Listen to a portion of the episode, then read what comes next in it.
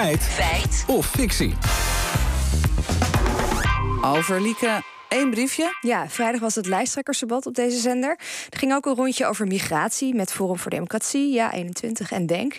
Het ging in dat debat over internationale verdragen rondom vluchtelingen. En toen zei FVD-lijsttrekker Baudet volgende. De internationale verdragen interesseren mij niet. Nee. Uh, wij uh, zeggen die gewoon oppassen, zo moeilijk gaan doen. Ja, Joost Eertmans van Ja21 die maakte dat nog net iets concreter. Je kunt met één briefje het verdrag opzetten. Het VN-verdrag 1951 kan je gewoon opzeggen. Het protocol van New York ook uit 1967. Oké, okay, een vluchtelingenverdrag opzeggen met één briefje dus. Ja, daar uh, zijn we eens ingedoken. Eertmans heeft het dus over twee verdragen. Eén verdrag uit 1951 en één verdrag uit 1967.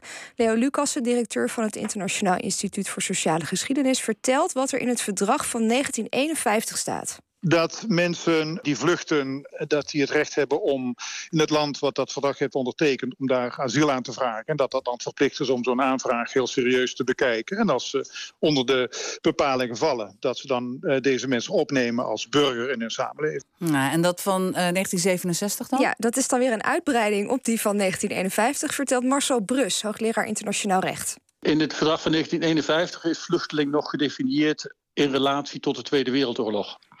En in 1967 is die referentie naar de Tweede Wereldoorlog uh, die is eruit gehaald. Ja, in dat verdrag dat door 146 landen ondertekend is, gaat het alleen maar om vluchtelingen en niet om arbeidsmigranten. Oké, okay, kunnen die landen er dan op aangesproken worden als ze de verdragen niet naleven? Ja, zeker. Maar het is niet heel waarschijnlijk dat dat ook gebeurt, vertelt Bruls. Dan kan het land waar die vandaan komt, zou Nederland erop aan kunnen spreken. Maar die zal dat natuurlijk nooit doen, want daar is daar juist die, die persoon gevlucht.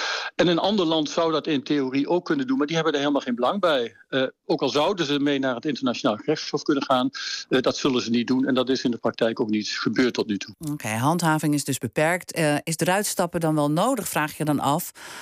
Ja, hoe, hoe, moeilijk is dat dan? Ja, kan dat echt met één briefje, mm -hmm. zoals Joost Eertman beweert? Brus heeft het antwoord. Een verdrag kun je opzeggen, en ook het vluchtelingenverdrag van 1951. Dat kun je opzeggen door een briefje te sturen naar de, wat met een moeilijk woord heet, de depositaris. In dit geval is dat de secretaris-generaal van de Verenigde Naties. Die registreert dat en die zegt dan, als Nederland dat zou doen, uh, Nederland, jullie willen geen partij meer zijn. En die communiceert dat aan de andere uh, partijen bij het verdrag. Ja, en dan ben je er in één jaar vanaf. Nou, dan lijkt het me duidelijk. Ja, alleen er zit een addertje onder het gras, vertelt Leo Lucassen. Intussen zijn wij ook lid geworden van de Europese Unie.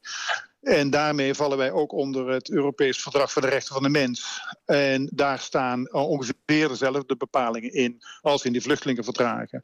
Dus uh, wil je daar dan ook nog onderuit, ja, dan moet je uit de EU stappen. Uh, en Engeland achterna. Maar daar denk ik dat, weinig, dat je daar weinig handen voor op elkaar krijgt. Kortom, het is een wassen neus wat Eertmans uh, voorstelt. Oké, okay, en is er dan helemaal niks mogelijk? Ja, het is ingewikkeld. Landen kunnen zelf wel bepaalde dingen inkleuren.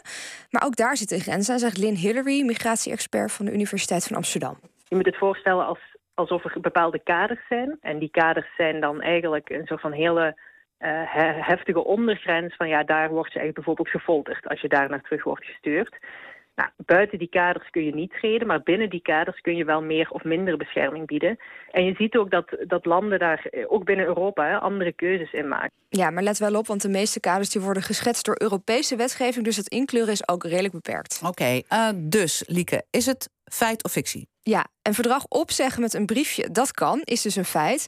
Maar goed, dan hebben we alsnog die Europese regels waar we ons aan moeten houden. En die lijken op de afspraken die in de verdragen staan. Dus hoe dan ook, houden we die afspraken. Oké. Okay. Helene, wat gebeurt er op de weg? Ja, niet zoveel